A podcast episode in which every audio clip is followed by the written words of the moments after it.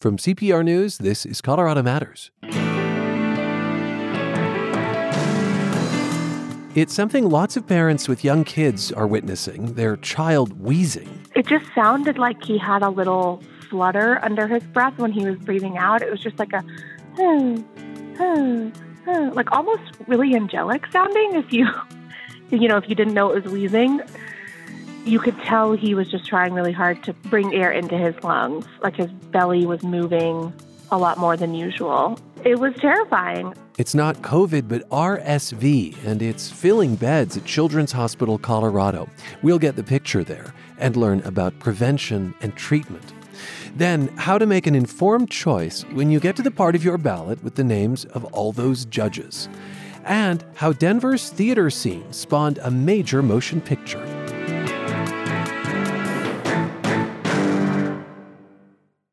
Thank you for supporting CPR.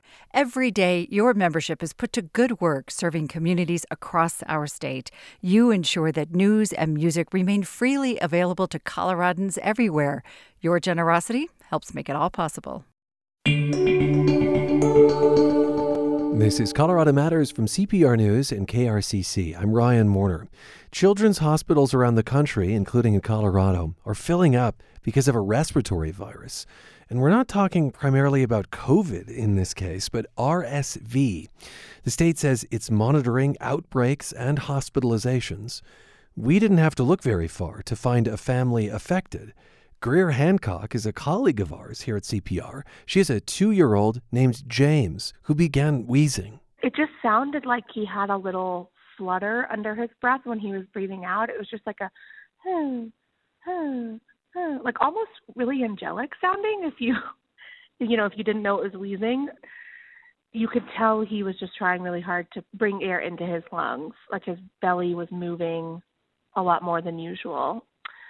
It was terrifying. I i've heard of rsv but i i think i just always associated rsv with like little newborns. So the wheezing definitely scared me. There were two nights and we were questioning both of those nights whether or not to take him to the ER at Children's.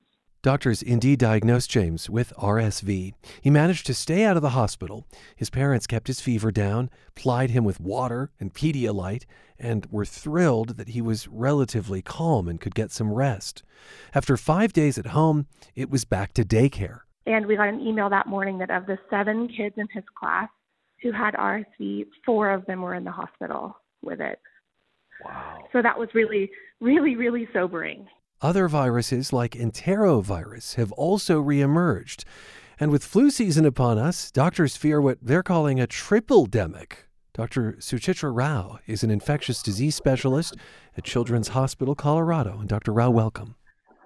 Thanks so much. Pleasure to be here. What exactly is RSV?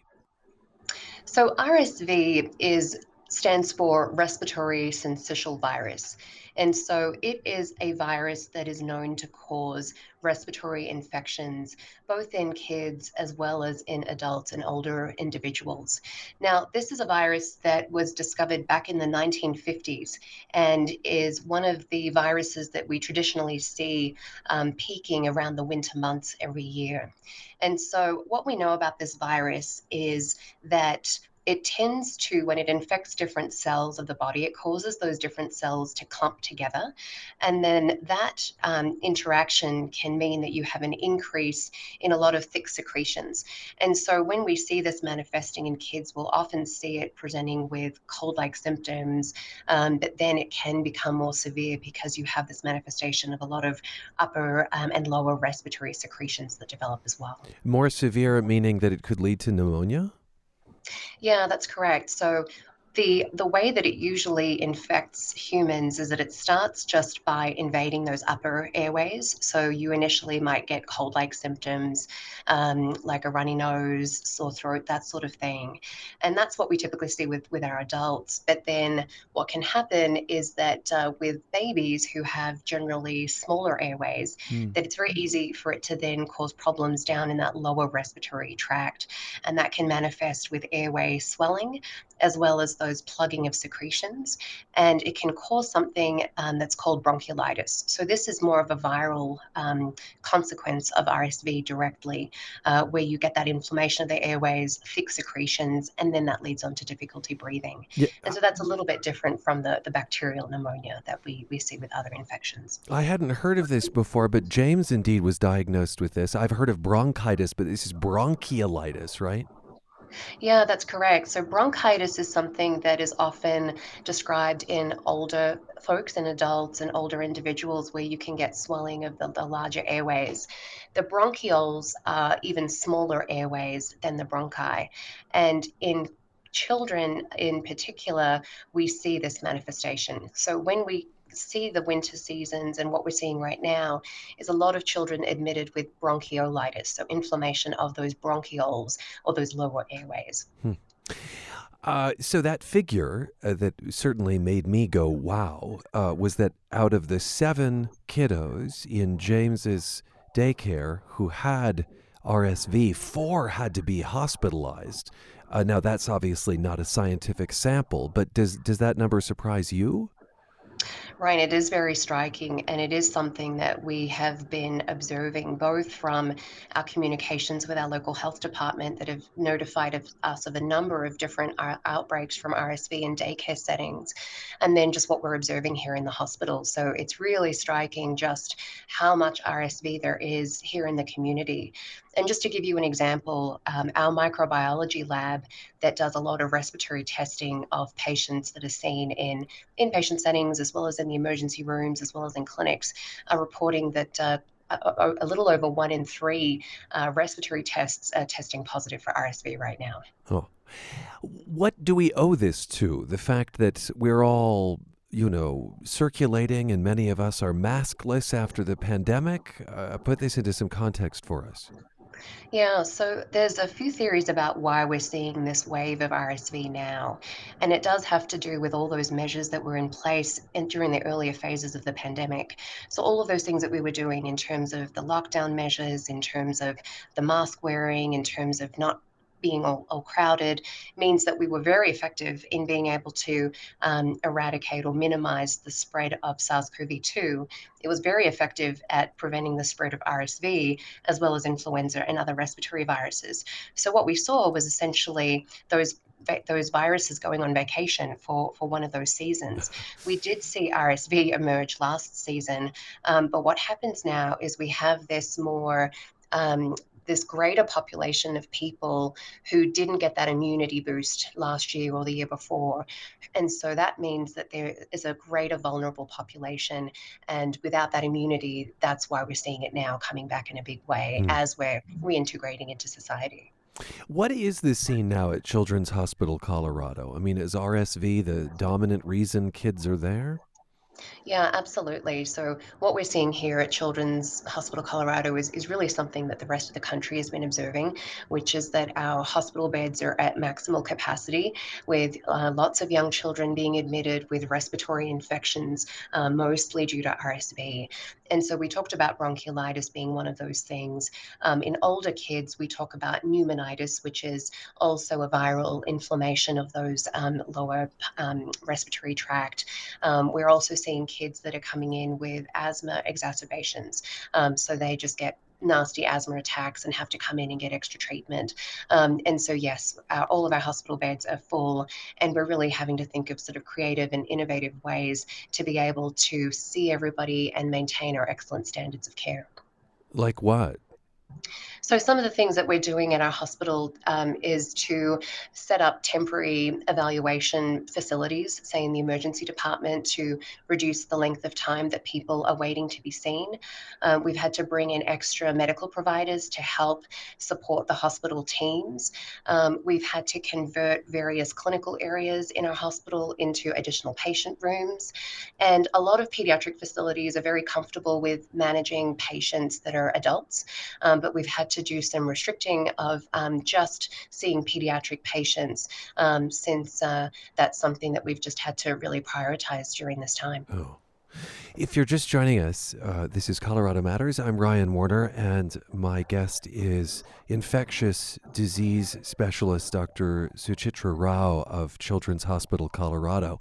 We're talking about RSV, which is affecting kids, uh, but we're, we're also talking about a triple demic, which is the combination of RSV that has come roaring back after the pandemic, uh, also flu and COVID 19. And uh, how concerned are you, Doctor, of the kind of confluence there?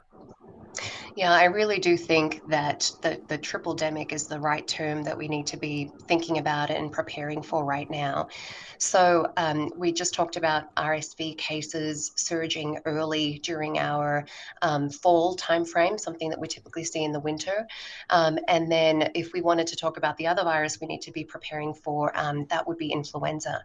So, what we saw, we had some forewarning of this based on what we saw from the Southern Hemisphere during their winter months where countries like Australia experienced a more severe and a, an earlier influenza season. Mm. And then we started to see cases trickling in through the southern states and, and, and the eastern states. And now it's made our way, it's made its way into Colorado as well. So we have started to see cases of influenza um, here at the hospital. The numbers have remained low, but I think it's a forewarning for an early and potentially more severe influenza season. Okay. And and kids can be vaccinated, right, against flu? That's right, exactly. And so this is where we're doing a lot of messaging right now to advise um, parents as well as um, caregivers and, and really all individuals um, to go ahead and get their flu vaccine if they haven't already. So something that we're recommending for everyone eligible who's uh, six months of age and older. You know, this all seems like just a kind of viral soup. So I, I want to note one more observation from uh, Greer Hancock, whose two year old son James contracted RSV and is all better now. It didn't even cross my mind that it could have been RSV because he's been in daycare since five months and he has been sick like every six weeks because he's in daycare with just like a minor cold. And so we just thought, oh, here's another little cold. I mean, I can imagine parents going, okay, my kid's sick. Which of the thousand things is it? I mean, is it a common cold? Is it RSV? Is it potentially the flu? Uh, wh- when should I bring a kid to the doctor or the hospital in any case? Right, absolutely. So, this is the time where there is that milieu of multiple different respiratory infections, and there's really no one set of criteria that helps you say for sure that this is one virus versus the other. Uh-huh. And so, if symptoms are mild, so if it's really just dealing with um, with low grade fevers or a runny nose or with a cough, and otherwise the child is well appearing, um, that they really just need to be making sure to prevent someone else getting sick.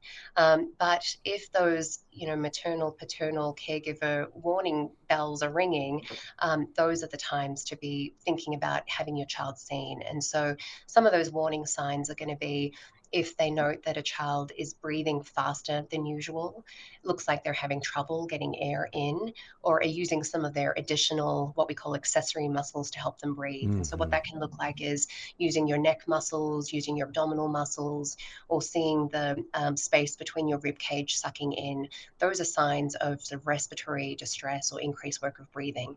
And so, that is a, a sign to really come in and be seen. And um, the other thing that we do note with younger kids is it can be a little bit more subtle. So, for babies, for example, um, the first signs might be just poor feeding, difficulty feeding, not wanting to take the bottle, not wanting to nurse. Um, and we know that uh, dehydration can be a very common uh, consequence of these types of viruses. So, if there's any concerns with the decreased number of wet diapers, poor feeding, that sort of thing, that's also a very important time to be coming in. And you're going to be much more vigilant for those very younger kids, so those under 12 month of age um, infants, um, than say for the older school age child. We have just a few seconds. Is RSV pretty treatable? So RSV right now, we don't have a specific antiviral. There's no magic bullet. A lot of this is going to be supportive care. Uh-huh. When kids get admitted, they're getting oxygen, they're getting suctioning. Um, so really just waiting for that immune system to really take over and fight that virus and get rid of it is really what we have right now. Thank you so much, Doctor. I appreciate your time. That is Dr. Suchitra Rao, infectious disease specialist at Children's Hospital Colorado, also Associate Professor of Pediatrics at the CU School of Medicine. When we come back, how voters can judge the judges. This is Colorado Matters from CPR News. Colorado Democrats control both chambers of the state legislature, but Republicans see an opportunity this year, from the governor's office to the halls of Congress. The parties are contesting for Colorado's future, and we're covering it every step of the way. Come to CPR News every day for more on Colorado's election, also at CPR.org.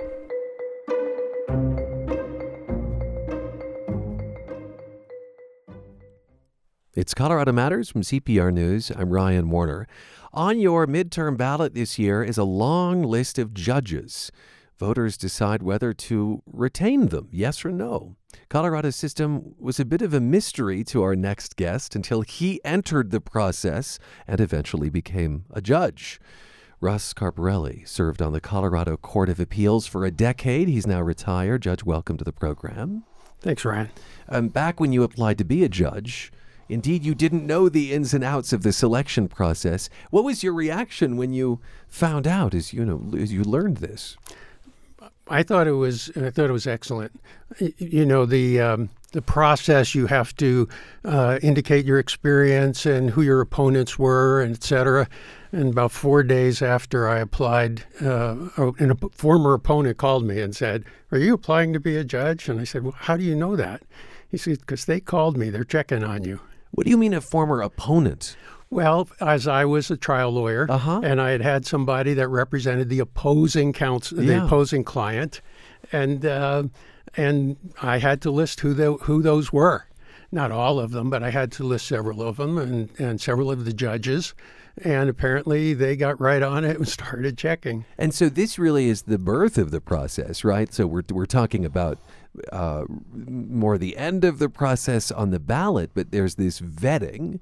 Uh, and we'll talk a little bit more about that. But to become a judge in Colorado, a commission interviews candidates, recommends a few to the governor, who then appoints someone to the bench. That's what you're getting at there. And then once someone becomes a judge, voters decide whether they get to keep their jobs. What's the best way for a voter to make that decision, which is what we face this midterm? When you go to your ballot, you're going to see a, a long list of judges. Probably you don't know any of them. Mm. Uh, in the Blue Book, there is a summary of the evaluations by the Commission, and that's the Performance Commission. We've had that since 1988. The Performance Commission sends out surveys to uh, to people who have been in front of the judge, who have observed the judge, lawyers, litigants, jurors, law enforcement, and those surveys come back, and the commission reviews those, and then comes up with its summary. It also interviews, meets with the judge, and talks about what, what the feedback has been. For a citizen, go to the blue book and read through the uh, the, su- the, summaries. If there's anything that gives you concern, then go to the website knowyourjudge.com and find the actual survey report. Mm-hmm. And in the survey report, there are 31 uh, topics essentially that are rated by people who saw the judge in action, and you can then apply your own judgment, your own values as to what's important to you. And if the judge rated low somewhere, um, then you evaluate that. Certainly, also, the summary says whether the judge meets performance standards or does not meet. And if you see does not meet, then you definitely ought to pause and go to the report. You know, I think the takeaway for me is that it is not enough simply to have your ballot if you want to make an informed decision about the judges. You need the supplementary information, be it the blue book that comes in the mail or that additional information online. Uh, just blindly going through the names is that's not quite enough. It's it's not like a ballot measure where the text of the thing is going to give you the major story the the summary you really do need to just as you read on the on the ballot measures you read what it says there for and against for the judges read what the performance commission has said the performance commissions by the way every judicial district 22 of them have local people on those performance commissions and most of the people the majority are non-lawyers Oh, that's interesting. All of the judges on this year's ballot meet performance standards. So, not a single one is flagged as does not meet performance standards. How can that possibly be? I would say, first of all, when you're hiring, you hire well. And so our that, that speaks to the early process right. that we began with. If we start off with a merit selection process that is effective, that is a good hiring process, we first get high quality people, or we're more likely to get high quality people. Then there is continued legal education for those judges and training. Um, and then there is also uh, interim reports. So you, there is a report done the year that you stand for retention, but there's also one done a couple of years earlier. And at that report, the commission meets with the judge and and gives feedback. And if there's anything going wrong, they, they give that feedback and maybe they do a performance plan for performance improvement plan. Hmm. So, but but that is not to say that happens every year. In the last four judicial election cycles, six judges have been non-retained by the voters. You are listening to Colorado Matters. I'm Ryan Warner, and we are talking about how to vote when you get to all of those names of judges on your ballot. Uh, doing so requires more than your ballot, the Blue Book supplemental information, and the website. What is that again? Know your knowyourjudge.com. .com. When you look more closely at these evaluations, some judges do have lower scores than others. Uh, attorneys do seem to be among the harshest critics. A significant percentage will say they don't think a judge meets performance standards, even though the commission deems them to have met them. Uh, so you could look, as you say, at the finer points of the evaluation. And do you think that if, if a voter indeed uh, thinks, my goodness, they, they might meet the standards, but this feedback seems stinging, would you encourage them to say don't retain? I mean, is that, I mean, that's I certainly within their rights. Each voter has to make their own determination of where that line is. Yeah. Uh, I would say based on their own values, on their own judgments, they should cast their vote in a consistent with what they believe. And even if there is a meet standards, if if especially if it's a, a mixed vote, uh, so it will say meet standards unanimously, or it'll say that it is you know five to five to five. It would say six to four or something like that.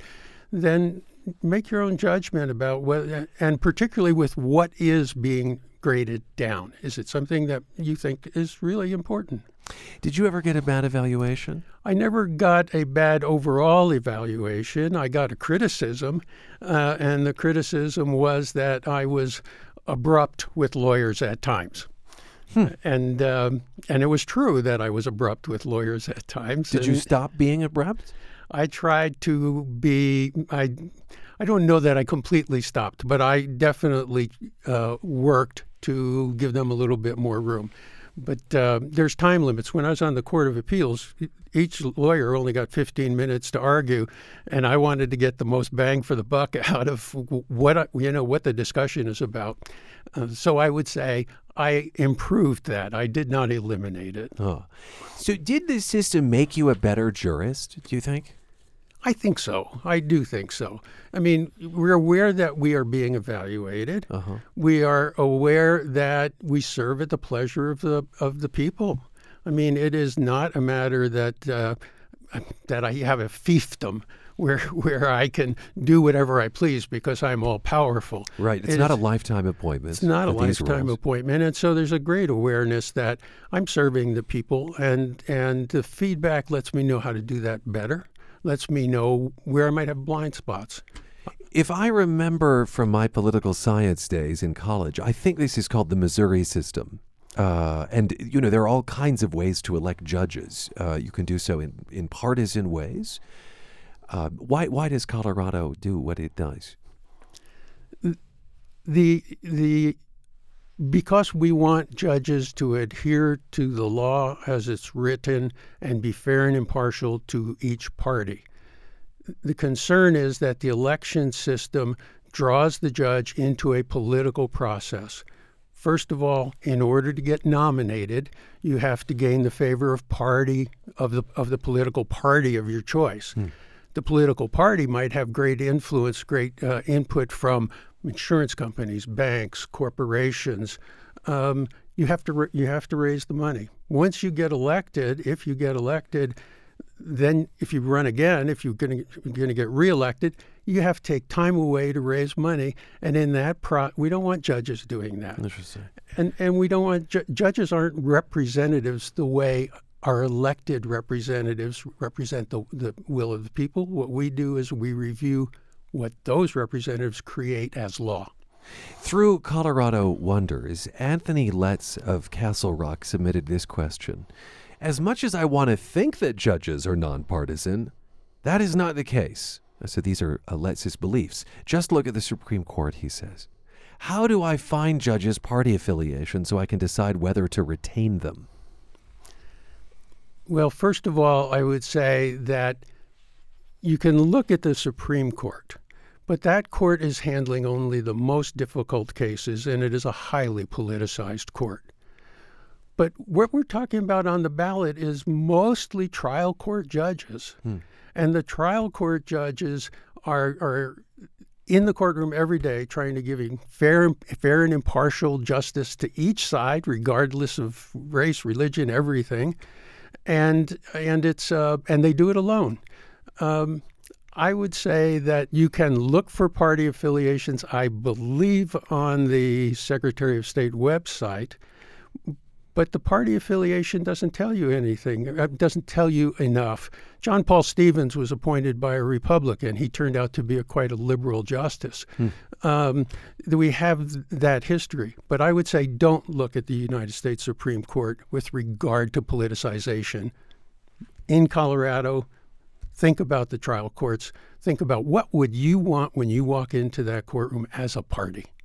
We have just a few seconds, and I think voters this year will be asked uh, about creating a new judicial district, right? Amendment D. Yeah, and that, I, I suppose that's just a function of growth. It is a function of growth. I think it is mostly the, the Amendment D is about how to put judges into that district. I think it's already been created by the legislature for 2025. The question is, how do you populate it with judges? With judges. Thank you so much, Judge Carparelli. I appreciate your time. My pleasure, Ryan. Retired Judge Russ Carparelli served on the Colorado Court of Appeals for 10 years. He's also a founder of Our Courts, a public education program. And Colorado Matters continues into this next half hour with a story that began on a Denver stage and ended up in Hollywood. I'm Ryan Warner. This is CPR News and KRCC. Who will be Colorado's next governor, the next U.S. senator, and who will represent us in the House of Representatives? This November, you get to choose. You also get to decide 11 questions, from legalizing psychedelic mushrooms to cutting the income tax. When your ballot leaves you with more questions than answers, Colorado Public Radio is here to help in both English and Spanish in the Voter's Guide at CPR.org. You're back with Colorado Matters from CPR News and KRCC. I'm Ryan Warner. Discovery and finding hidden gems is how the artistic director of the Denver Film Festival describes the event, which kicks off today, featuring more than 200 movies from around the world, which Matthew Campbell screened himself. The hidden gems of the festival is really, you know, my favorite part because those are the type of films that one might not be able to ever see again. Most of the large films, you know, the red carpets and whatnot, those will be released in theater in short order. But it's those hidden gems throughout the program that I really love highlighting. Uh, the Island is one of which I am a sucker for adult animated films, and this film is from Brazil. It's in English, but um, it's a surrealist, almost musical Robinson Crusoe type story with just fantastic visual language within. It's really fascinating. I'm kind of drawn to the weird and wacky type films. But then we also have very personal, empathetic stories. One that sticks out to me is Rice Boy Sleeps, mm. which is a Canadian film about Korean immigrant mother and her young son, and following through the years of her raising him and him becoming an adult. And it's a little heartbreaking, but it's also very beautiful. And it's such a sweet tale of this this son and mother relationship. One of the films that's generating a ton of buzz is The Whale. It was written by Samuel Hunter and first debuted as a play in Denver. Hunter will receive the festival's Excellence in Writing Award. It's um, a, a film that's going to have a lot of conversation around it.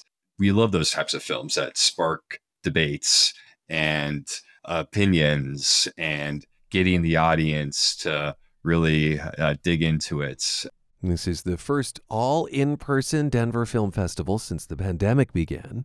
Campbell says togetherness is an important part of experiencing the arts.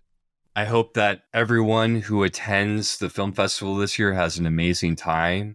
We want to have our audiences come back in full force. We realize that it's been a challenging past two years and that we're not clearly out of the pandemic at this point, but we truly value the communal experience of seeing cinema together to create that community conversation, to have those experiences with one another and to be able to interact with filmmakers, it's so invaluable that we hope that we can contribute to the overall intellectual debate and art scene of Denver.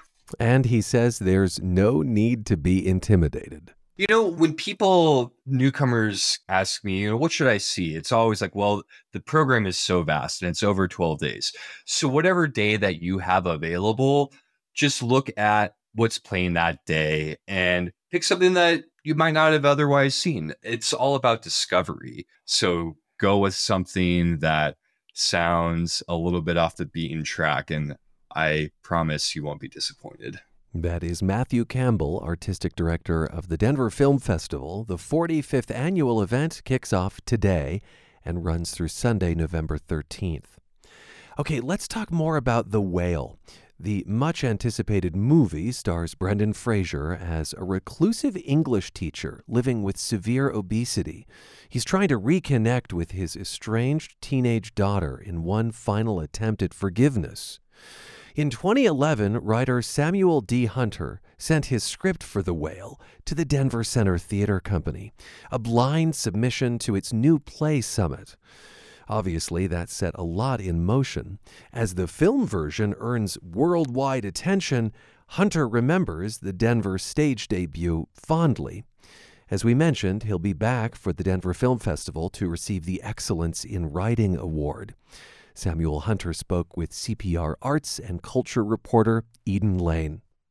I cannot wait to be there. I can't tell you. Even before I knew I was getting an, an, award or anything. I even before that, when I saw Denver on the list, I emailed A24 and I was like, "Can I please go back to Denver? I haven't been there since the play premiered there, and I have such wonderful memories of being there. And so I'm so happy that this is working out. Both me and my husband are coming. Oh, that'll be great. Yeah, yeah, and we're leaving our daughter with grandparents for a couple days and it's the very first time we've ever done that so we're really excited to be there so it should be no surprise that your screenings sold out like right away especially after Venice and then London, where they never give standing ovations. And you got, yeah, they have a reputation for being very reserved. Yes. Yeah. I was surprised. We were all surprised. It was great. But I have to say, it's no surprise to me having talked to you while you were developing this piece. Well, thank you. Can you talk to me about how it even started to become a movie after the success here and then it had a New York run and a couple of others? How did it become a movie? Well, it was this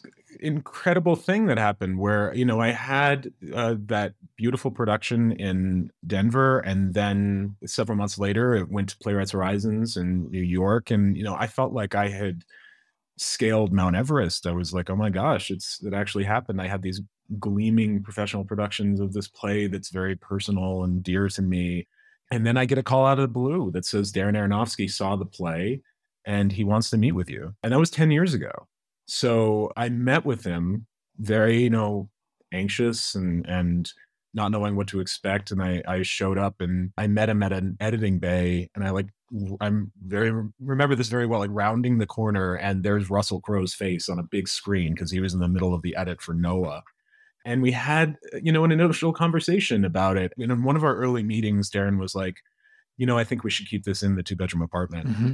Uh, and I was so happy when he said that because every time I ideated about doing that traditional thing about opening it up, you know, like showing Ellie at home or, or, or, at school or, or Liz at work or Mary at home, or it, it just kind of was like, I, I don't know what added value this is. And I realized that like keeping a film in the confines of a two bedroom apartment is untraditional, but I also think that's what this story fundamentally wants. And you know, over the years, I would intersect with him every so often, and we'd talk about changes to the script or ways to make it more cinematic. Um, but it really wasn't until, and I knew that that that that Darren was on the hunt for the right Charlie, and I knew that Darren, you know, is such an exacting director that he would never make this movie unless he had full confidence that he had found the right Charlie. And I knew that he was looking everywhere on earth for this for the right person, but he never floated any names past me. Did you float any names for him? I don't. I might have over the years, but honestly, I don't even remember. I mean, I, you know, I, I always brought up the actors who did, you know, the the early productions, you know, like in Denver and in New York and Chicago, and but but I also knew that he needed to tell this story, you know, the way that he wanted to tell it, and and so I I, I tried to just kind of give him his space, and you know, seven eight years in, he sends me an email and he says, "What about Brendan Fraser?" And so I knew that since he was actually sending a name to me that he meant business. So Darren rented a little theater in the East Village and we did a reading of the screenplay with Brendan. What was that like for you before you even walked into the room for that reading?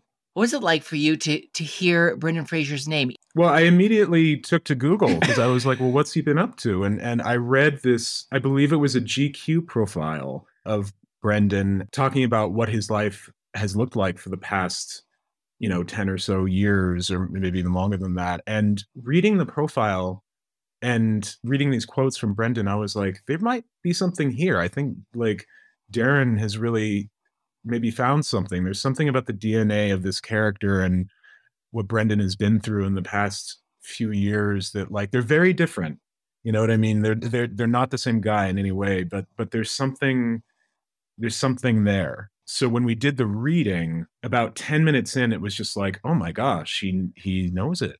He like he he knows exactly who this guy is. He knows and i've seen a lot of people do this role and i know what it needs and i know what it lives or dies by.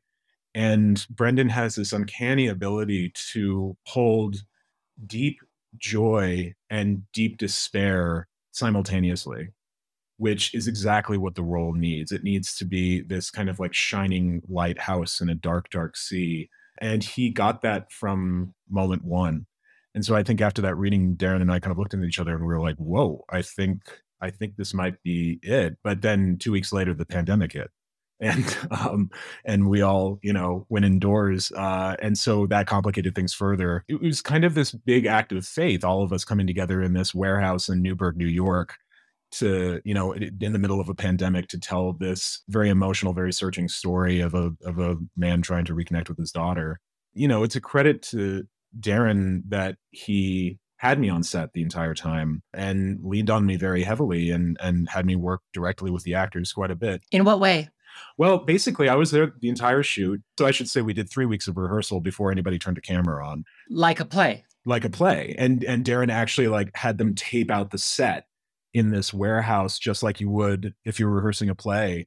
And and Darren on on day one was like, okay, we're a theater company. Not many first time playwrights who are being uh, adapted to a film for the first time, uh, because as you noted earlier, this was your first big glamorous professional production when it was when it was a play. Right. not many get this ability to not only hold the screenwriting for themselves, but to be so engaged in the filmmaking. Exactly. Walk us through that. How did that happen for you? Well, I think, you know, Darren has never exactly worked with a writer like this before. And I think at a certain point he realized that I wrote this play from a lot of very personal places. You know, I'm a, I'm a gay kid from North Idaho who went to a fundamentalist religious school and for many years self medicated with food.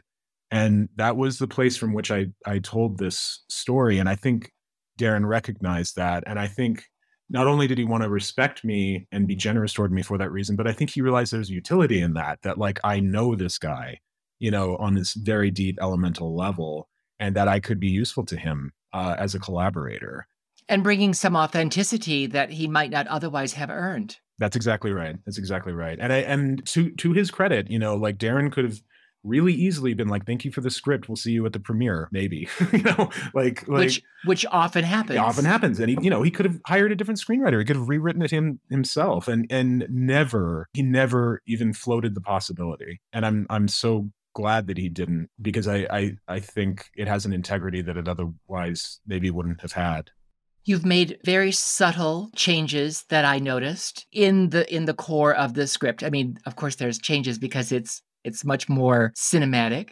Yeah. but we're we're still in the Yes. same location. it's it's a lot of the same dialogue with a few minor changes. Mhm. Our young man, for example, we no longer identify him as Mormon specifically. That's right. Can you talk about what went into that decision making? You know, it's funny. I, you know, I, I first started writing this play in like 2009. Uh, you know, in my in my late 20s. I'm 41 now. You know, I, I I've written over a little over a dozen plays since I wrote The Whale, and and so I feel like I've gained so much more experience as a writer. And over the last 10 years, I've looked at the script at very. I haven't been working constantly on the Whale screenplay for 10 years, but you know, at various points, I would re-engage with it.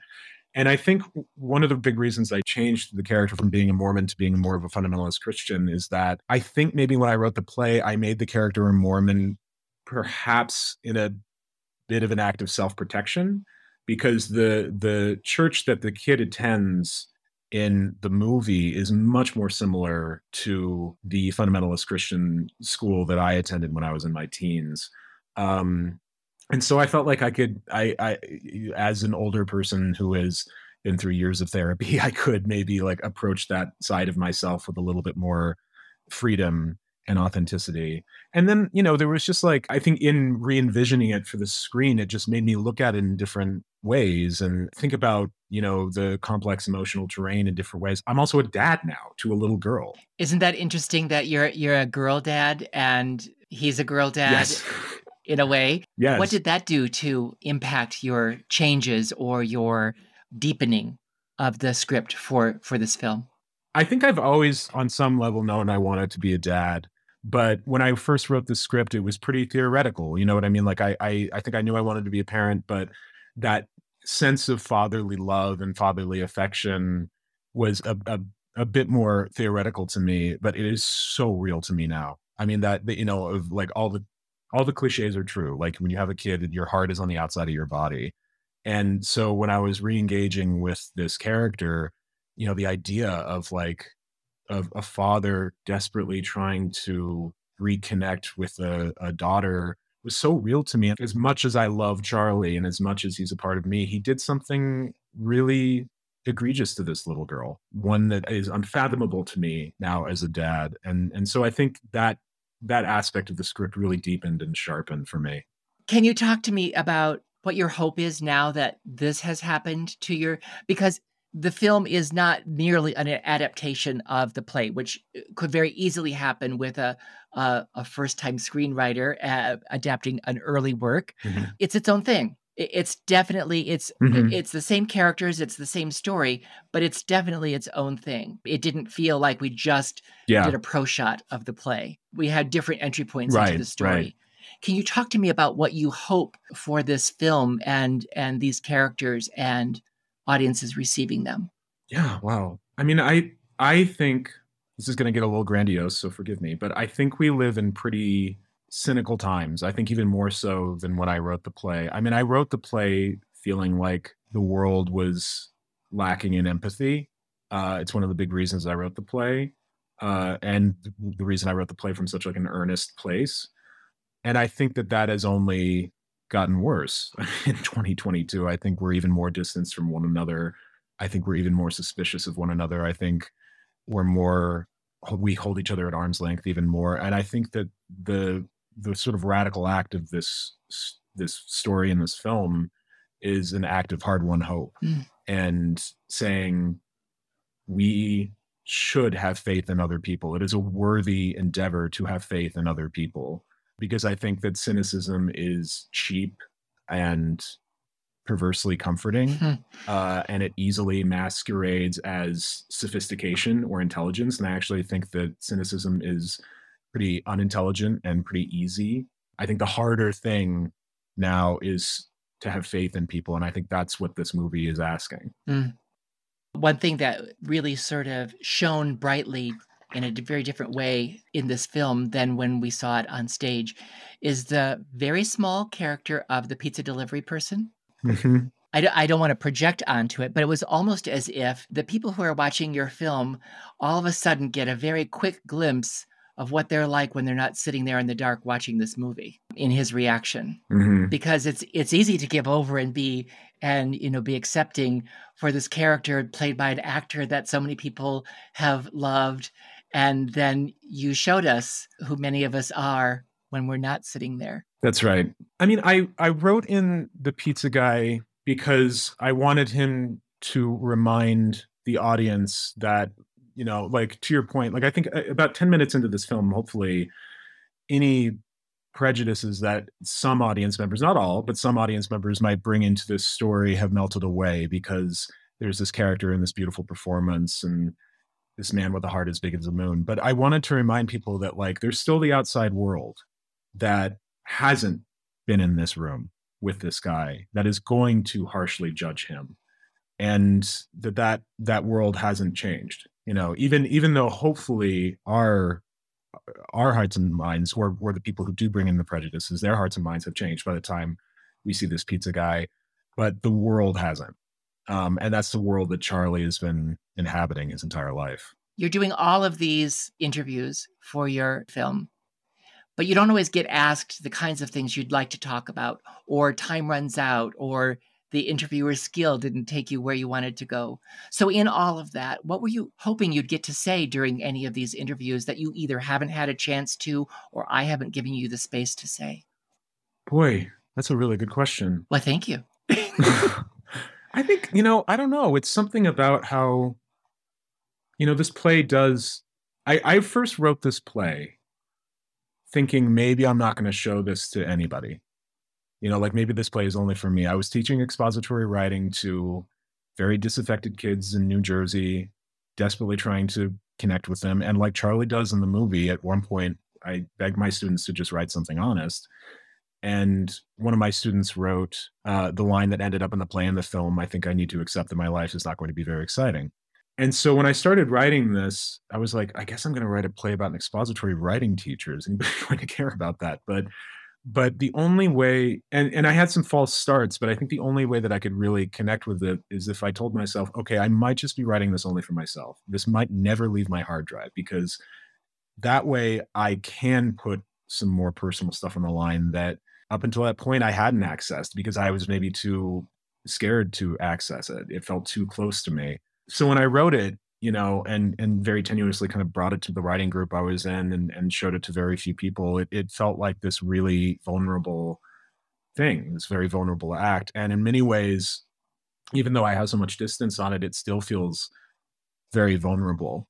You know what I mean? To to share this story with audiences and to you know to hand it over to to these actors but but i have been so overjoyed that that it's found open hearts and open minds it's it's it, and i i've felt with darren and brendan and and with these audiences that i've been a part of just like so protected so really i just feel kind of awash in gratitude these days uh truly so uh, and I cannot wait to be back in Denver. I mean, there's something that is so beautiful about the full circle Mhm. of like, you know, like trepidatiously like sharing it with an audience in that in the, one of the one of the first readings the play ever had in that um in the new play summit, and now coming back with it as a film. I can't wait to be there. I, it's it's it's you know it's the festival I'm most excited about attending.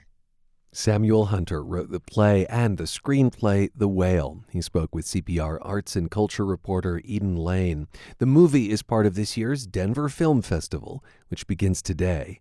Hunter will receive the festival's Excellence in Writing Award.